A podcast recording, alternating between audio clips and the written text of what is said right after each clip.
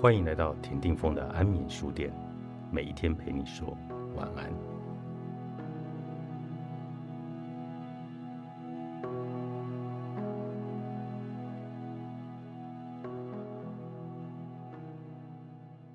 学会观看生命最根本的悲悯。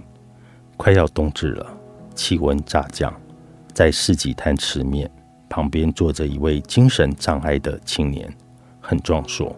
吃面时无异常人，但他会忽然停下来，比手画脚，挥动筷子，念念有词。四周的人被惊动，有点慌张失措，不知如何反应。不多久，青年又低头吃面。仿佛没有事一样，也许真的无事。他重复几次后，大家也就习以为常，不被惊扰了。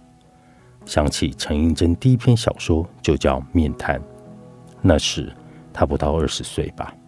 面瘫上可以做许多人生的功课，如果不是基于议论他人，给别人贴结论式的标签，文学可以更谦卑。学会观看生命最根本的怜悯吧。文学不会是颂扬，也不会是辱骂，而是学会静静观看吗？从世纪出来，还在念念不忘那位精神障碍和大众的表情。路边一丛海棠，怡红快绿，想起宝玉住的地方，就因此叫怡红院。忽然无端的就快乐了起来。当你回首。还会记得什么？收割后的田地有割稻机留下的折痕，因为连日下雨，折痕凹处积水，倒映出黎明的曙光。我们有时开心，不久又哀伤了起来。日正当中，坐在床边，看着外面花花的阳光，人来人往，好像天长地久，又似乎知道时间已然不多。匆匆的缘分，一日一日这样的度过，无奈、叹息、哭泣、流泪，都于事无补。岁月匆匆，有一天回头的时候，还会记得什么吗？争吵、斗嘴、微笑、调侃，或是拥抱时温暖的体温。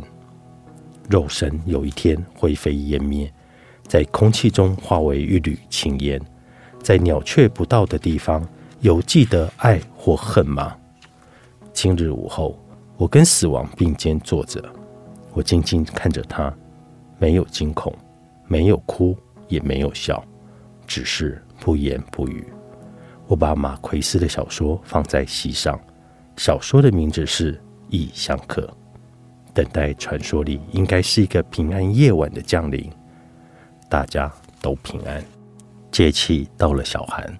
岁末隆冬，气温时暖时寒，时风时雨时晴，冷热难以预料，也就是一波一波流感蔓延的时候。感染到病毒，卧病十天，便把工作都放下了，躺在床上度过身体的烧热乏力，度过流鼻涕痰涌的各种症状。认识自己身体在健康正常时认识不到的许多感觉。是的，度一切苦厄是度过，并不是免除。苦厄本来就是身体不可能免除的一部分吧。认识苦厄，也就有了生命努力修行自己的开始吧。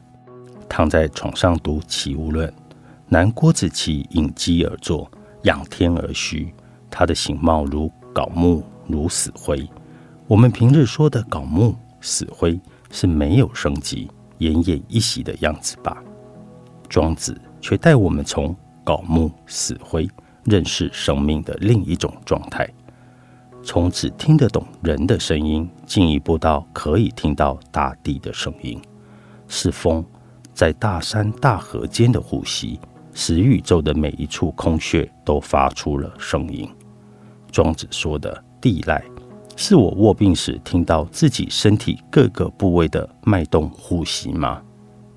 多么盼望更接近南郭子祺的槁木死灰，在生命热情燃烧殆尽之后，那一段槁木，那一段死灰，可以仰天而虚，听到宇宙重巧风起云涌的壮大声音，从冰塔上起来，走到外面看花，寒凝大地。茶树上已结了满满的花蕾，等待一一绽放。岁月静好，作者蒋勋，时报出版。